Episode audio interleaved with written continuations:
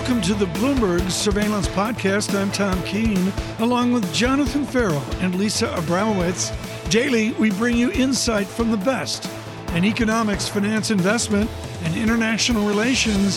Find Bloomberg Surveillance on Apple Podcasts, SoundCloud, Bloomberg.com, and of course, on the Bloomberg Terminal.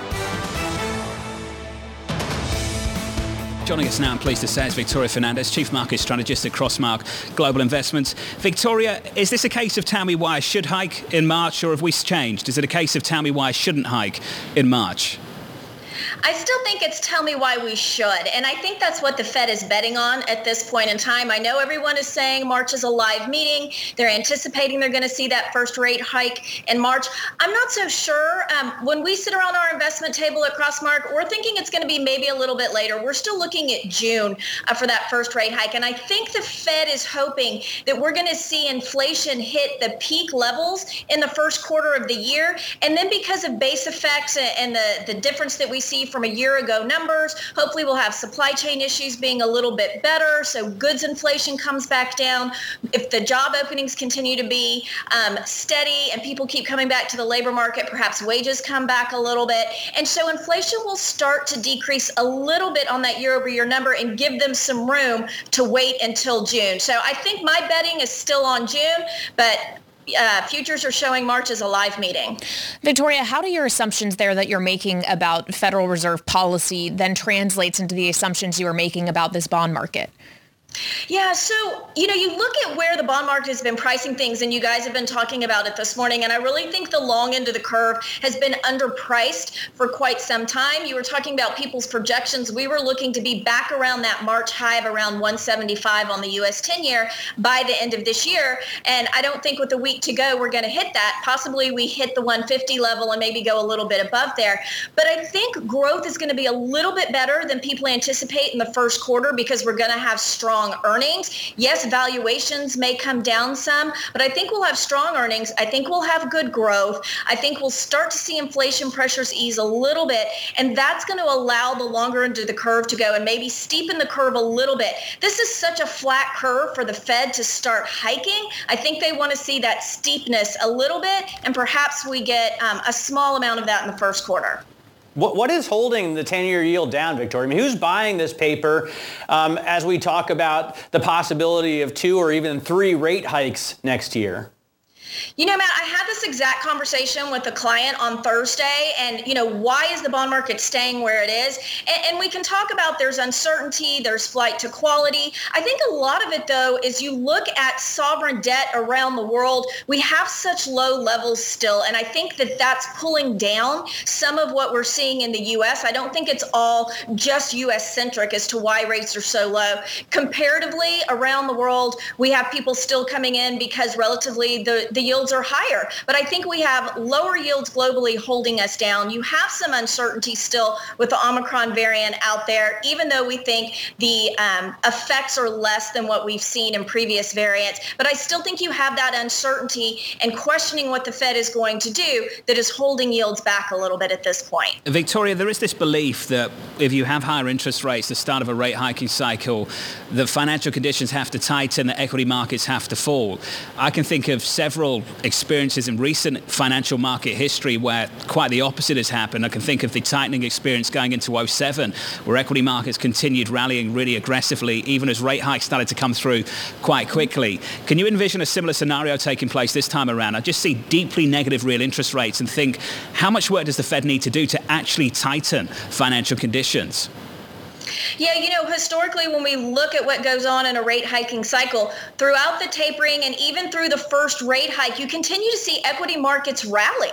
And we don't really see the equity markets take a hit until maybe that second or that third rate hike. Again, if we're looking at June as a first rate hike, even if we say it's March, you're looking at the second half of this year before it starts to affect equity markets. And yes, we have these really low real interest rates, and it's going to take us a while to get those up. So you have low rates for the equity market. That will help valuations for a while, even though I think they start to come down a little bit from current um, levels of where they are on the valuation side. But I still think you have strong support for the equity market, at least in the first quarter, possibly the first half of next year. Then I think we start to have a little bit more concern and see sideways growth for the equity market instead of continually trending higher. And and when we get a little bit more specific within equities, Victoria, where do you want to be putting your money and, and why do you like the banks here with the curve this flat? Yeah, so Kailey, when we look at the equity market, I mean, let's look at the S&P 500 at the end of last year. You had over 90% of the S&P above its 200-day moving average. That's come down now. We're really around 60, 65% of the S&P above that level. So I think you have to start really picking your names carefully. When we look at the um, the outlook for next year, financials have been hit quite hard, but yet they're still in an uptrend. There's still some momentum there. So we think it's a great time to go in. Um, I think they have stronger balance sheets than they've had before. There's upside potential for dividends next year. They're cheap to the market. And as we mentioned, we do think rates are going to go a little bit higher on the longer end of the curve. So it looks like a good place, and we want quality going into next year. So you look at Bank America, JP Morgan, these are the two names that we really focus on in that sector. Victoria, thank the family for letting us borrow you for 10 minutes. We appreciate it. Victoria Fernandez there of Crossmark, thank you very much.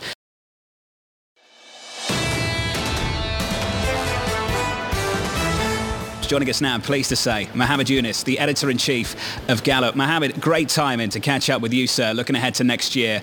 The approval rating of leadership in this administration, Mohamed, is it as simple as saying it's gone in one direction, it's heading lower? It's kind of stuck right now um, and we don't know where it's going. The, this team started off with a really promising approval rating, especially on the pandemic. They were at six in 10 Americans approving of how they were handling it um, in late January, early February. But on every metric now, um, the Biden team has really crunched down to the low 40s um, on foreign policy, on the pandemic, on the economy.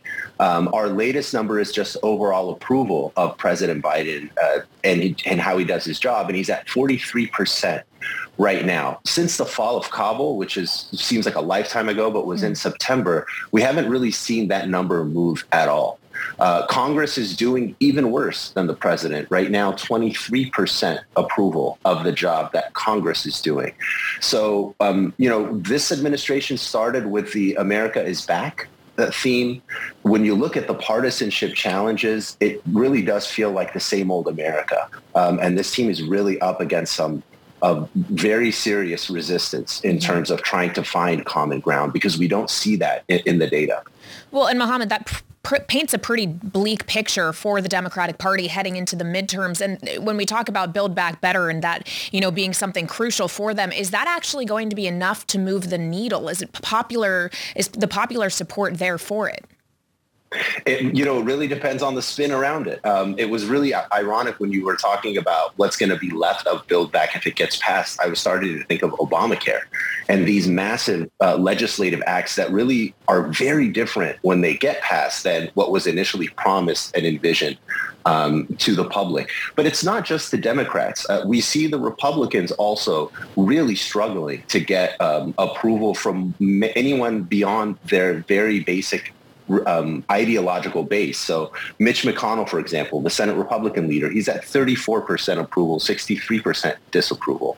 Nancy Pelosi, 40% approval, 58% disapproval. So it, it really goes on both sides. Um, if you're not a Democrat, you don't have a great uh, feeling about Democratic leadership. If you're not a Republican, it's about the same.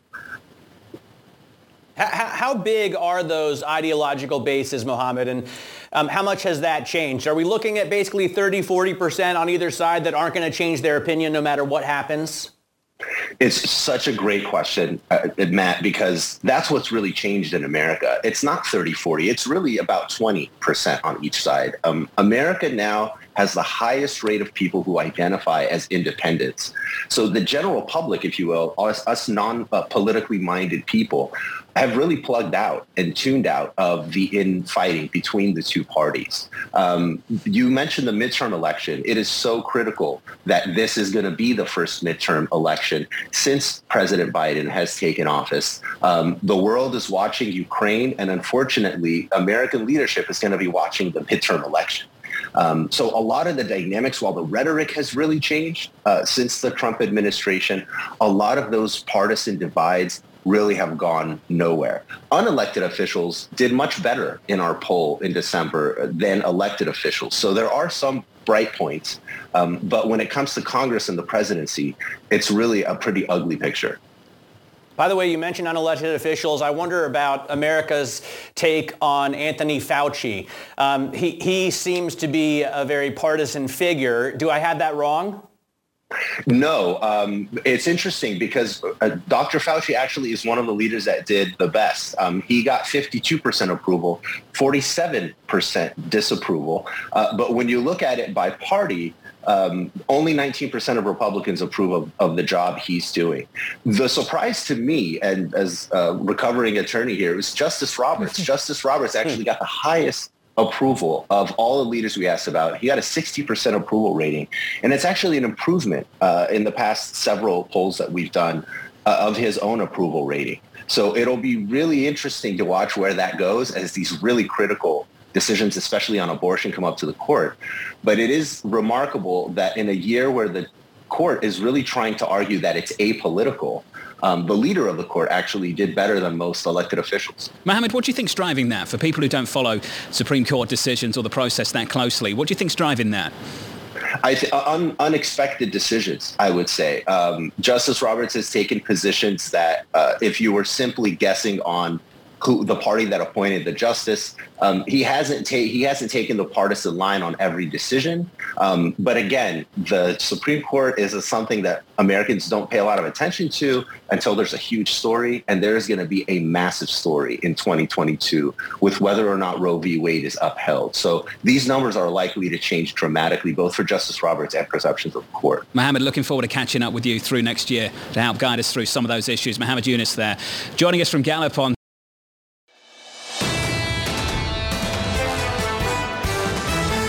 Another person working today, even though technically it's actually his week off, so this is his only job to do this morning, is Jose Rasco, America's Chief Investment Officer for HSBC Private Banking and Wealth Management. Jose, thank you so much for making time for us on a holiday week. As we look through the last trading week of this year on to 2022, a primary question is where in the cycle are we?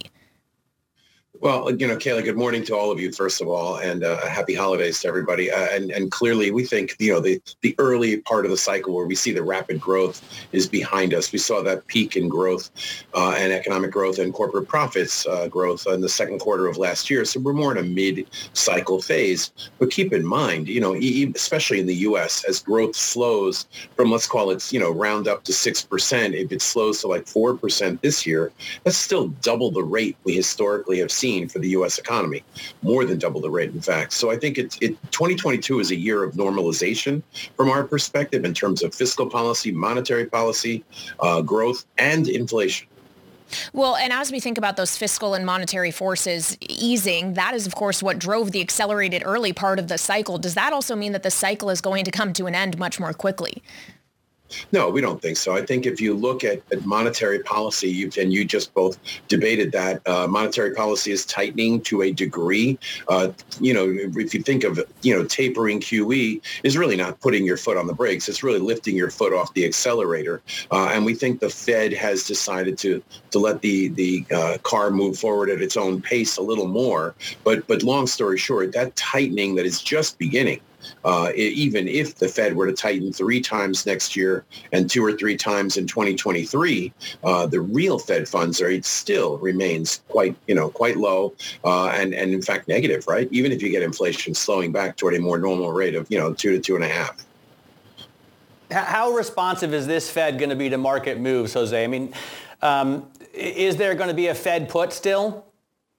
Well, you, you, raise an interesting point in the sense that there are quite a few vacancies, as you know. Uh, so that is going to be somewhat, you know, the concern in the market is how dovish will this Fed become? Uh, we're not anticipating that they'll be too dovish. We think they will try to move with the market, but we don't think this is going to be a Fed that is going to move in advance or try to tighten to keep the market happy. Uh, and but we think they'll be there to be supportive. So yeah, that Fed whether you want to call it a Fed put, uh, yeah, it, it remains somewhat in play, and we think they will be supportive next year of markets. Yeah, absolutely.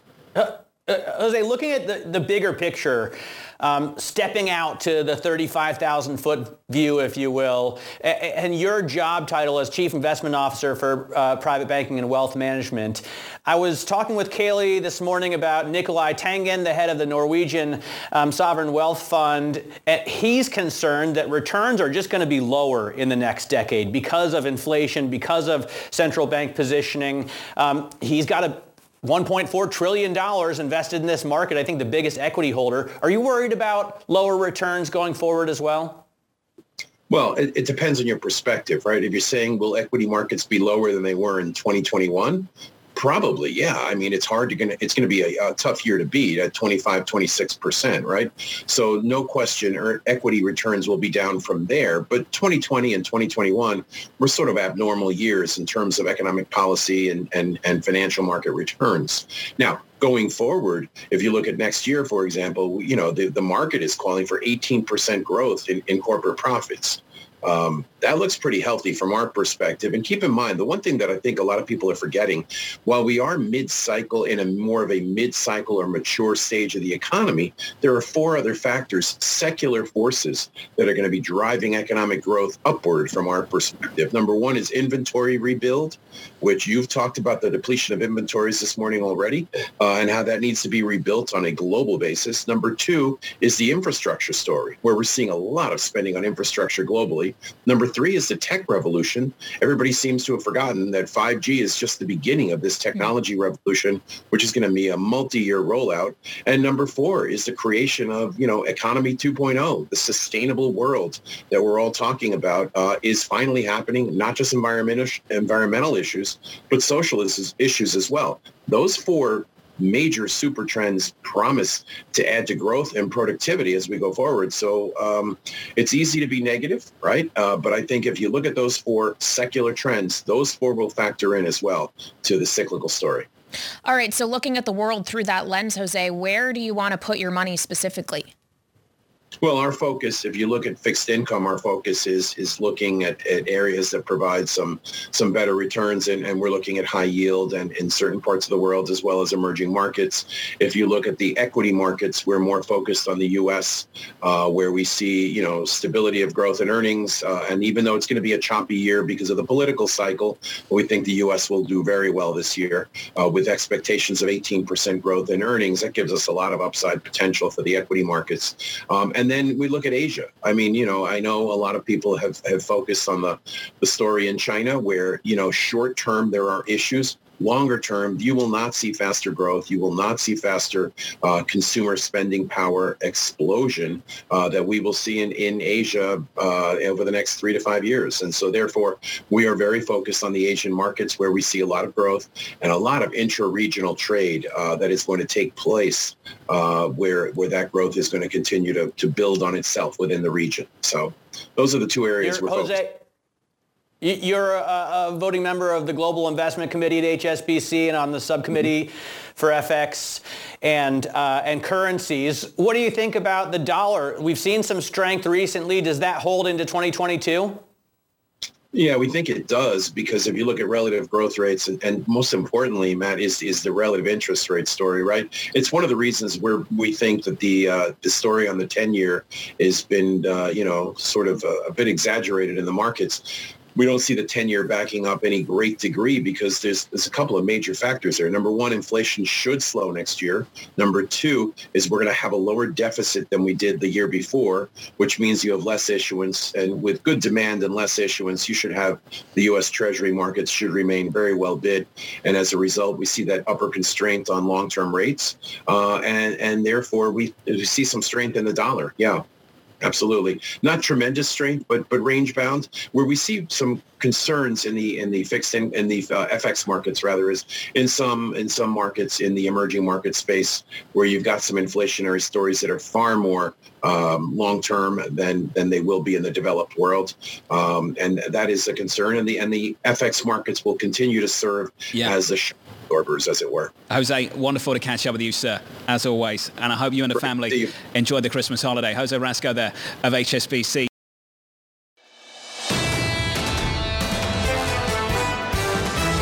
The most important policy decisions at the moment is to try and decide how short the isolation period should be.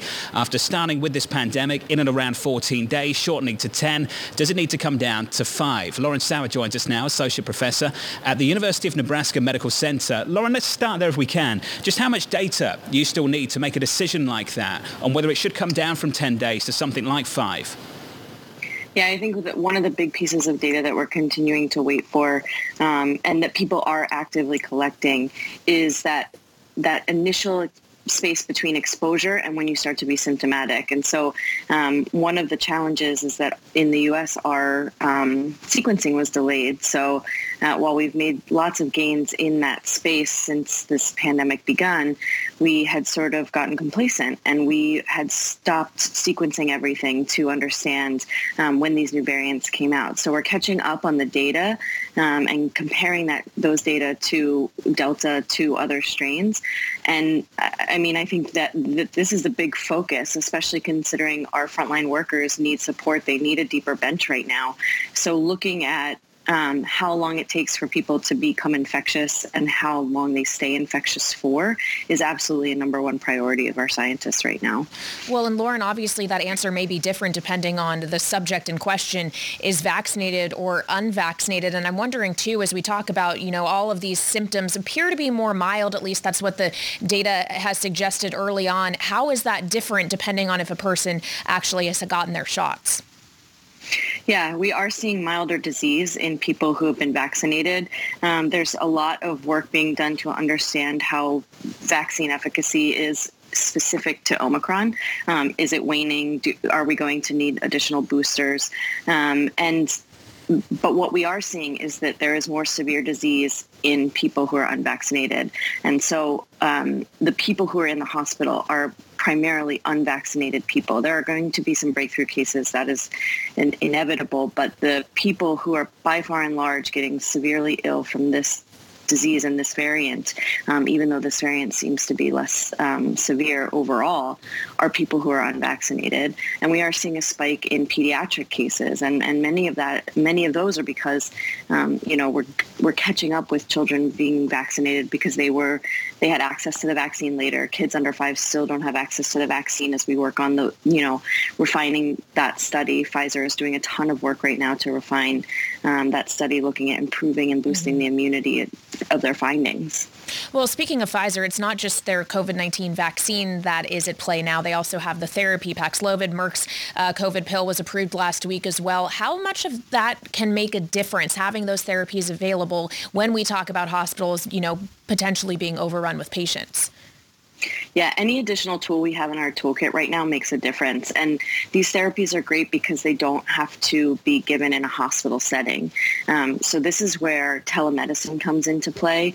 Um, you know, we've even explored strategies of, of providers who are quarantining who can't actually be in the hospital but are well enough to work to be able to run COVID clinics and things like that. So um, staffing, has, you know, the approach to staffing is very creative, and this gives us an additional space to provide COVID care for people who do not necessarily need to be hospitalized, and, and that's huge. And if and if we can get medicines like this to people early in their in their clinical course, we can keep them out of the hospital, which is better for everybody.